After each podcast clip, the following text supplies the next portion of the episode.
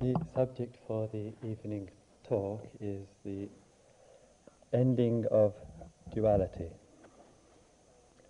I would, if I may, like to start the evening talk with a, a small um, advertisement, and which has a political uh, note to it, and then explore further the character, the nature of duality, and relationship to it as we experience it in different ways. Um, during the past uh, few years in my travels, I've had the opportunity and immense privilege to meet with varieties of people and a number of whom whose work in the world and for the, for the world I regard with immense affection and uh, appreciation. And I thought it would be rather nice with these people to meet with them and to make a number of taped interviews with them. The first person that I made the taped interview with was uh, Ram Dass, who was here on a six-week uh, uh, personal retreat some four or five years ago, and he kindly made some time for me to meet with him. And then other various other people from the east and from the west who have been engaged in service to people and planet.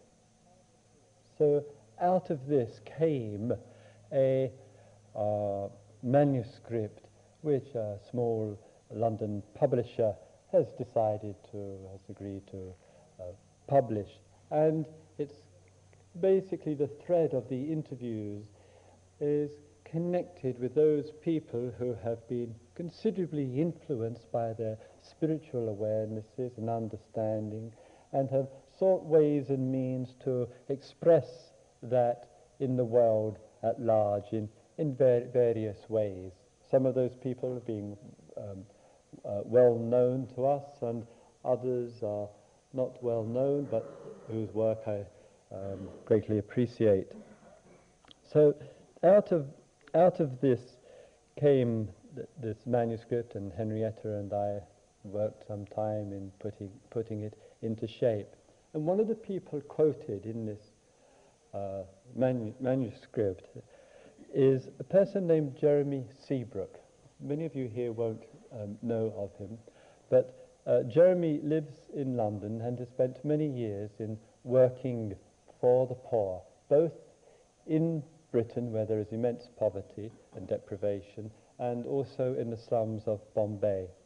And in his writings, he points out, as others and some of your writers here uh, do as well, that in our activities, in our living situation, and what we give priority for, sometimes we very easily neglect our position in life and our direction in life in its relationship to the direction, or rather the lack of it, of others.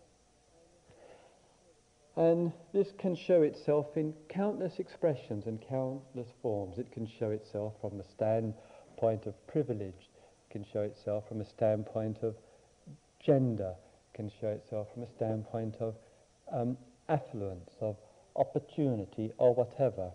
And what Jeremy is pointing out to us, and other writers as well, that in our moving forward in our particular life with the kind of direction which we are making in our life, if there is a considerable degree of self-interest in that movement, it might be at the expense and of others. And we may not actually realize it. And so Jeremy has a book out with the same uh, small publisher as myself, and it's called The Race for Riches. And what happens in any kind of race, obviously, there are those people who are not in that race. And with that, they get left behind. They are called the poor. And in that relationship, a duality is established between the haves and the have not. And what happens in any drive for more which we experience through the social conditioning, in that drive for more, there is also there is the desire that goes along with it, but with the desire goes the fear of loss. With the effort to secure goes the feeling, the underlying feeling of insecurity. And the insecurity underneath drives one for the desire for more, to feel more secure. And in that desire and that preoccupation, that one side of the duality, the other side of the duality is forgotten. What is forgotten is that there are people who are left behind. And when people are left behind far enough, when that gap has got big enough, they become forgotten. There's barely a thought of them. And so everything then begins to revolve around, and our media and our society reflects this, it begins to revolve around the haves, and there's barely a mention of the have-nots. And this duality is one expression of duality which is a consequence of insecurity, desire for more, and the effort to keep what one has or, or extend it even further. And so we see in, in that respect that duality from the inner life to the outer life. What goes on inside of us ends up manifesting as various differences of structure and class and privilege and underprivilege in our society. And so we end up manufacturing, we might say, these dualities in our world.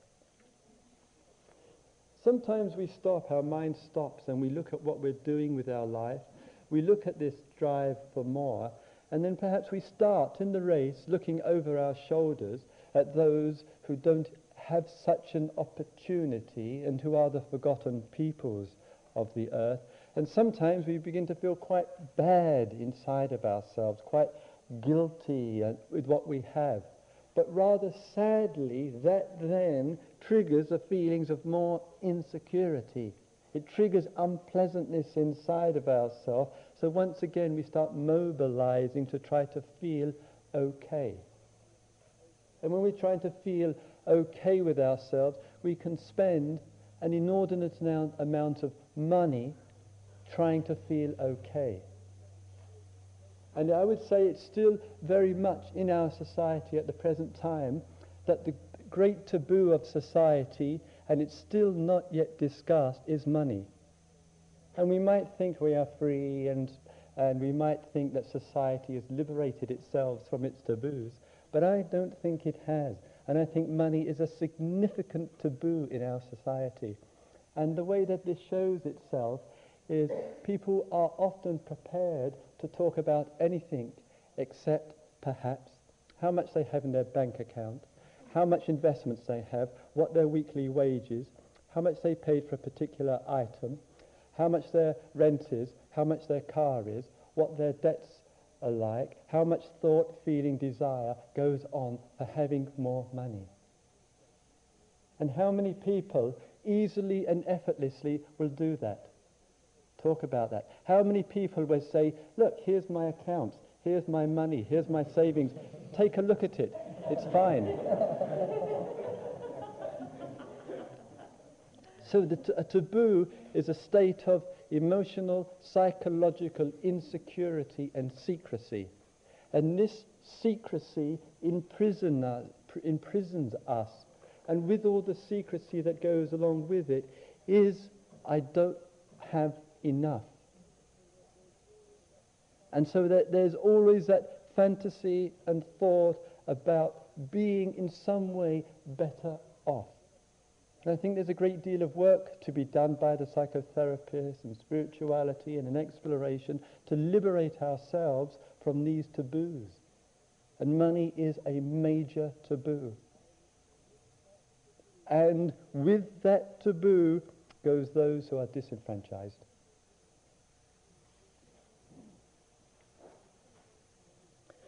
So we, sometimes we see the outer manifestation of these situations and we see that they can't be unrelated to our inner life and our inner feelings and our inner experiences. Society, in a way, is the movement of mind. Then, when we begin to look at ourselves, sometimes and again, this kind of work can exacerbate the duality. It can bring out that duality to a considerable degree. And sometimes the duality shows itself in other ways in our life. And I think we have, again, a lot to explore. Not only the dualities, and I'll take some examples here, but also how we think about them. There is the duality, and then there's the way of interpreting and thinking about. And during the days that we have been here, we have uh, said on a number of times that the thought about is as significant as the situation. The way of thinking about it comes out of the way of believing it. Now, just let, us take some examples. Sometimes in our life we're very concerned with, with career. You sit here in the meditation room, you walk, you, you spend your day, the thought goes to the future, goes to what am I doing with my life or what direction do I want to go in in my life. So there is the future. It's conceived of through a particular role, a, a career role. It may be service, it may be other activities. In that movement, there is the objectifying of an original thought, put it under the label career, direction in life. With that original objectified thought comes with it various feelings and thoughts about. So it kind of builds up psychologically a picture, an idea. Sometimes it's a rather confused idea, an uncertain one, and sometimes it gains for us a certain kind of solidity. It, it gains a somethingness. One side of the duality is, as it were, being built up.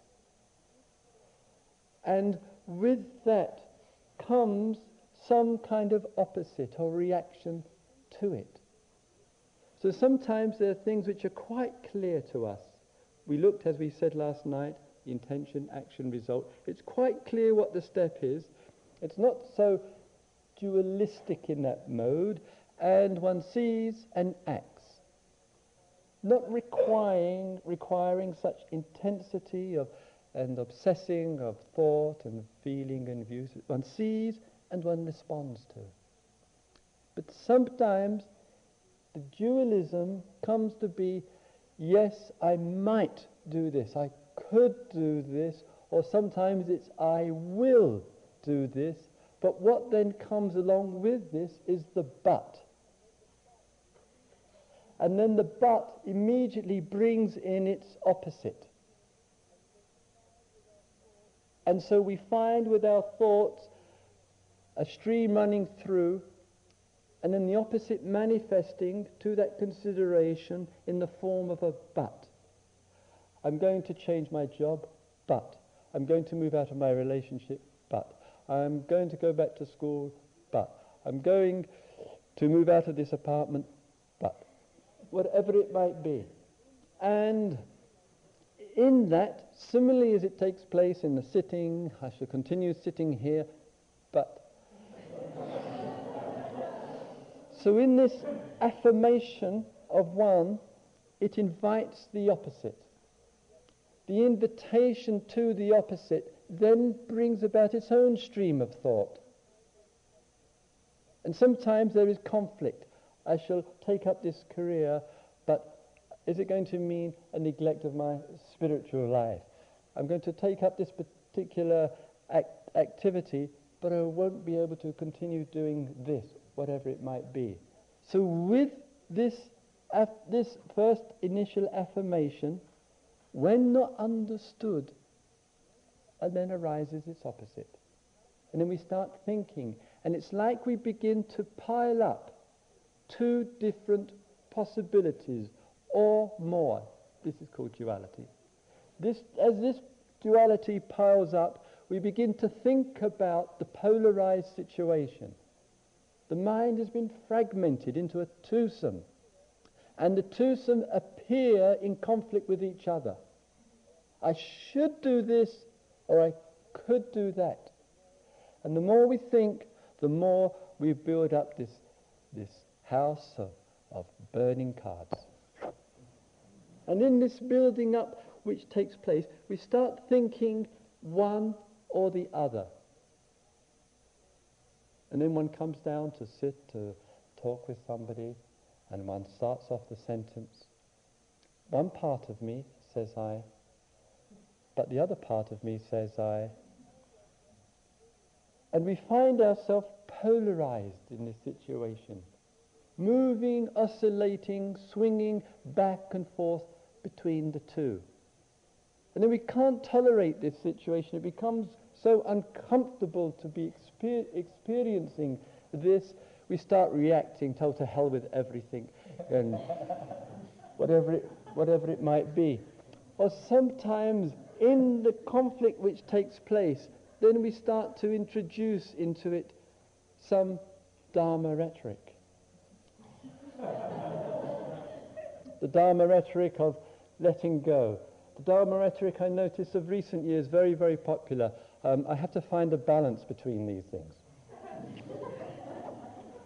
so then, then comes trying to think about it in such a way that one kind of makes a bridge and tries to manipulate these two opposites I could, but maybe I, I won't, and trying to link them up. Basically, the intention is one wants it both ways. this situation which we find ourselves in, as I say, replays it outwardly as well. The society is the movement of mind. The opposites inside and the opposites outside is the movement of mind. What goes on with our soul and what goes on with another is the same as what's going on internally. Perhaps if we can understand this, if we can understand the duality of things, then perhaps in that understanding, perhaps duality loses its, loses the substance, loses its opposites. Two evenings ago, I was speaking in Cambridge. I um, gave a talk on the, the theme of how our feelings for life affect all personal, social, political, economic, and global realities. The feelings cannot be separated from all considerations. And in that talk afterwards, we had a question and answer um, period and some discussion and dialogue. One person in the audience in the, at the meeting said, said to me, Christopher, I am a, I'm an, a unionist. I um, am the representative for the union which I uh, work for. And he said, and I'm finding it very difficult. And, what, and the difficulty I'm finding with it is that I don't know whether to continue doing this work and to do this work or get out of it. And I asked him why, what was the, the, mo- the motive in this situation. And he said what he finds in doing this work, and it's something many of us will experience in different ways, he says, what I find in doing it is that it is so confrontational. There are the managers and there are the representatives of the unions. The managers want one thing. I, as a union spokesperson, are working for something else and we seem to clash. And this goes on, as we see, in countless scenarios. Virtually every story that one reads in the newspaper, every major issue, is the issue of the resolution of duality. Just look at any news item, it's all about duality, conflict, pain, and its resolution. So when we're looking at this in our meditative work here, we're looking at it because we're looking at the conceived and often experienced nature of our planet. So it's a serious matter in that respect. So this person said to me, Christopher, here's a situation, I don't know whether to be in it or be out of it. So the first question I ask, and one of the first things we ever learned in the Eastern tradition, in the Buddhist tradition especially, is what is your motive? Get that in order first. Look at the motive. Get deep inside and dig and see the motives. So he said the motive for this work is to have satisfactory working conditions for the workers, and the second factor that goes along with it is that they have a pay commiserate with the work which they are doing. And he said, but the difficulty is, and the conflict which I experience, conflict is duality. He said, what I experience is that sometimes I find myself feeling in some agreement with some of the points that the managers are making. And then it's difficult because I can see their side, yet I'm speaking for another side. And that makes me feel uncomfortable. And he says, sometimes I am afraid to say, I'm afraid to speak. I feel uncomfortable about it because I'm not wholeheartedly with one side. And he said, uh, and therefore I want to get out. And he said the confrontational aspect is especially. So I said to him, in such a situation like this, what can you do except perhaps one factor, maybe more, but one thing to really bear in mind in the communication. If you can find ways to speak what you see as being true. And to keep faith with what you see as being true. Because of what you see as being true doesn't make it confrontational. It might be that the others, and probably will, see it as confrontational. But if we can keep with what is true and see what is true, perhaps in that we may not experience confrontation because we're responding to what we perceive and we're acknowledging it as what we perceive. And if others see it as a confrontation, then so be it.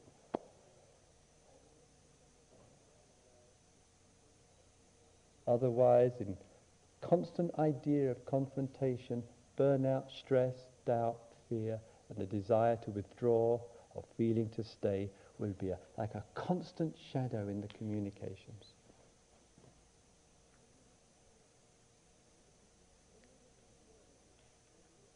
When we look internally and we look at the, the same duality manifesting inside of ourself and the, the either or situation which arises.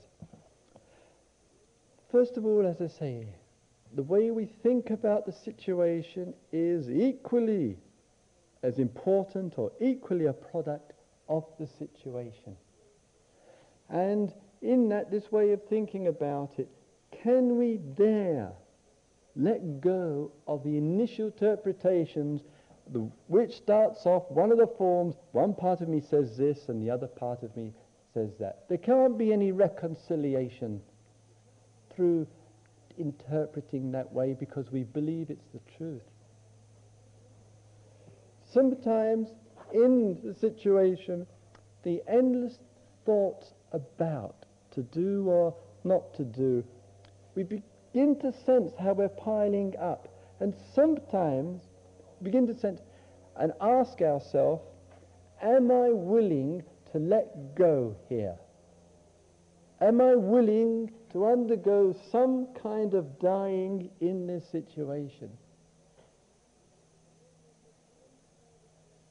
And therefore make some kind of transition from this polarized thinking. Sometimes that seems difficult. It seems too difficult to give up the quest for a resolution. If it's too difficult, then perhaps there may be some reflection required. Some reflection required. How can I perceive this, the totality, not the separation? How can I perceive the totality of this polarization differently? So instead of the obsessing and just take some quiet time and quiet moments. Say, well, how could I look at this quite, quite differently? And if we can begin to listen inwardly to ourselves, we may begin to notice that there are, again, feelings at work. Feelings, remember, bring the universe, the world together. So the feelings which are at work are feelings which are touching upon the formation, touching upon the solidity of the idea. Understand? So there might be pleasant feelings and unpleasant feelings going back and forth. But then one looks a little carefully, more deeply. What is the support for the duality? What links the duality up that moves us back and forth between one and the other and that keeps it going? And I would say what holds duality together, what's the glue of duality is fear. Where there's duality, there is fear. And fear embraces this. But unfortunately, we often we can't recognize, except time to time, the fear, the feeling, the emotional move. All that we can be involved in is the content. What we're obsessing about is the content. The content preoccupies us. And we can't see through the content and touch and sense the fear that, that supports this either or, this or that, maybe or maybe not.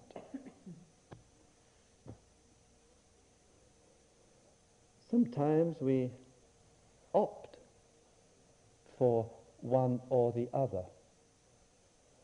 We opt for it and we take that on board and we follow that through.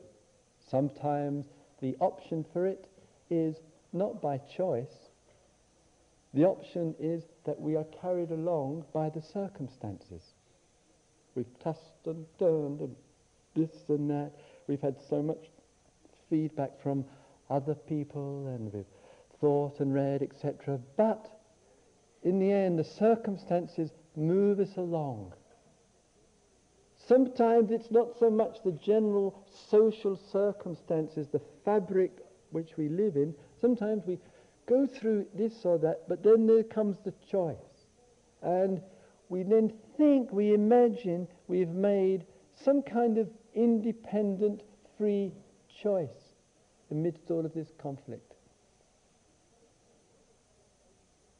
We kind of put a bit of extra energy, so to speak, behind one side and we followed that through. And why have we done that?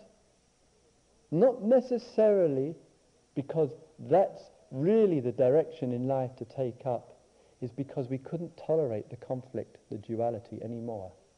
And so the only way that we've been known to resolve the duality is to, say, to react against it or to take up one because doing that it seems to be temporarily an end to the problem. But it isn't an end to the problem. It's a postponement of it. And because one day, one week, one month, one year later, it will arise with the same power and the same unsettledness and the same doubt and, and, and fragmentation as it had last week, last year. So I don't think just opting for one or resigning to the other is the resolution which sees the end of duality.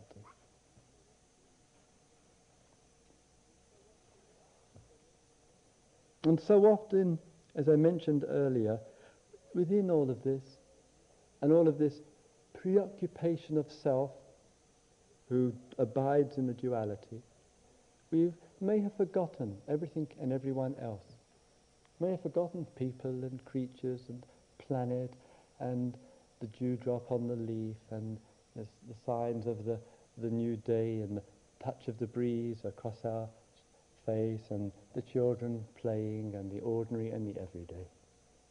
We pay a very heavy price in life for being prisoners of this duality.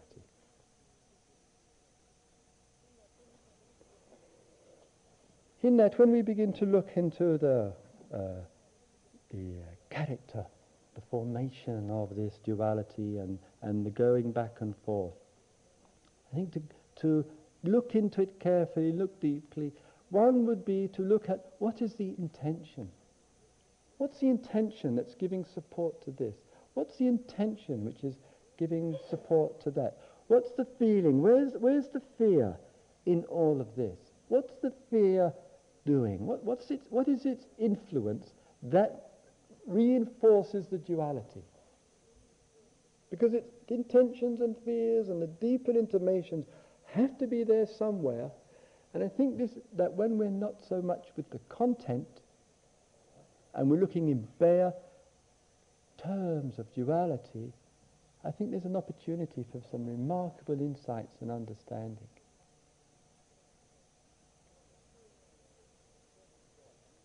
And you and I, in the course of the day, may in different ways be experiencing this manifestation. So if we're exploring I, and looking into, into that, then one thing in, in the looking into, I think one of the precious freedoms, and here's the intimation of non-duality, here's the in, intimation of a genuine liberation, is in that, in that intimation, some expression of it is the freedom to look. We tend to think my freedom is bound up in my wanting in my going after this and overcoming that which is stopping me or the situation. But I would say freedom is much closer at hand than that. It's not the end of a process.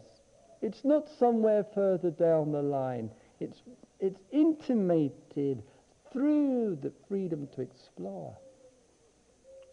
Freedom to say, there is this situation which I have objectified. Here is this situation which I have objectified. Here is the thoughts arising which is solidifying that which I object- objectified and that other which I have objectified. And it's a great freedom to begin to look into that. If in our looking into that, those two issues those two things may not be as substantial as the thought has been stating. For those two issues to be kept alive as an issue and as a conflict, it can only be kept alive through the thought to keep it alive. Nothing else will keep it alive except the thought. And it's not that we're saying cut off the thought, but we're saying let's understand that the thought is the wood for the fire. Let's not make any mistake about it. The thought is the wood for conflict.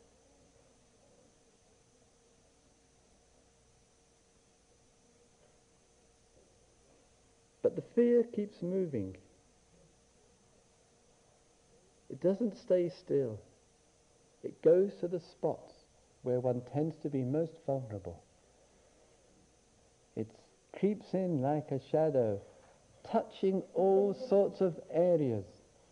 The closer one gets to the understanding, the closer one gets to the fear. And the fear overshadows the, the understanding in, in, in extraordinary ways. And then the fear comes in, and then the fear says, but if I don't take up one, but if I don't take up the other, then I won't do anything. I'll be stuck. I'll be passive. I'll be indifferent. I won't be going anywhere. I'll be wasting my life. Nothing will happen. Nothing will change. I'll just be just like I have been for years. And blah, blah. And then so the fear begins to move in. And with the fear moving in into that form or expression, that thought and that feeling paralyzes. We're believing the thought to the degree that it does give the feeling the idea of being stuck, because we believe that thought. We've got used to it. We've got used to making the thought the authority for truth. We've got used to thought interpreting and saying, this is the way things are, this is how it is, and we, we play blind devotion and obedience to what the thought says.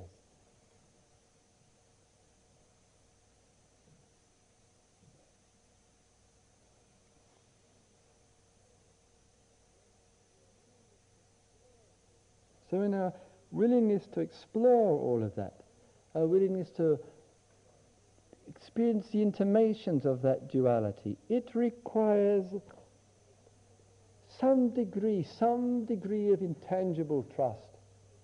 Some degree that if one isn't building and manufacturing and conflicting, that somehow the action will come, which is not born of duality. The action comes out of totality. And the fiction of one part of me says this and the other part of me says that is seen to be what it is a, a, a fiction, a fabrication, a ghost story, a nightmare, an unreality.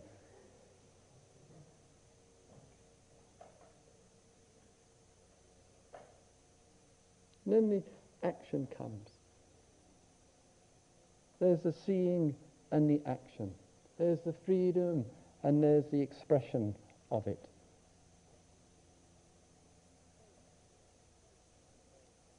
And the faith to dissolve these, this, this or that. The faith to look into the situation. The faith to explore the, the glue of fear.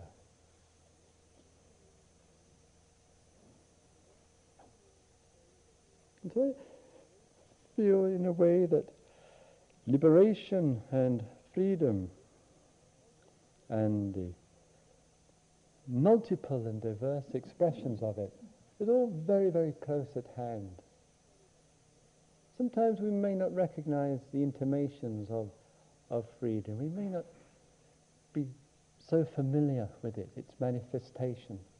And with freedom, freedom, since we can't objectify it, since we can't find it, since we can't make something of it, as it were, we can only know through its manifestation. We can only know through the way that it unfolds in the world. Until that liberation, until that freedom, until that enlightenment, that awakening is so familiar and so every, every day that it shows itself in this gesture and that movement and this activity. And it's just freely expressing because the duality, the glue, all of that has been looked into and seen for the emptiness that it is.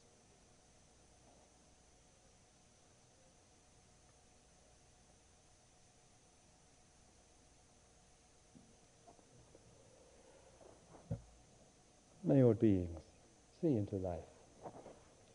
May all beings see into the nature of things.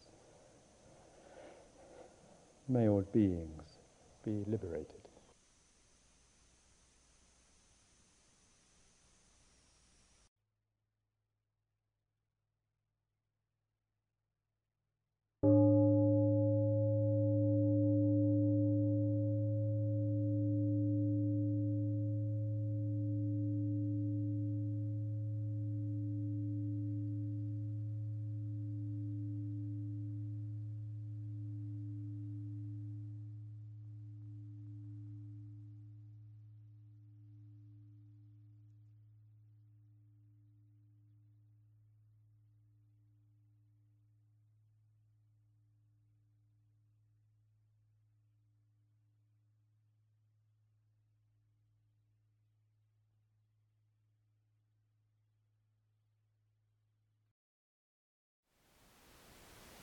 Thank you for listening. To learn how you can support the teachers and Dharma Seed, please visit dharmaseed.org slash donate.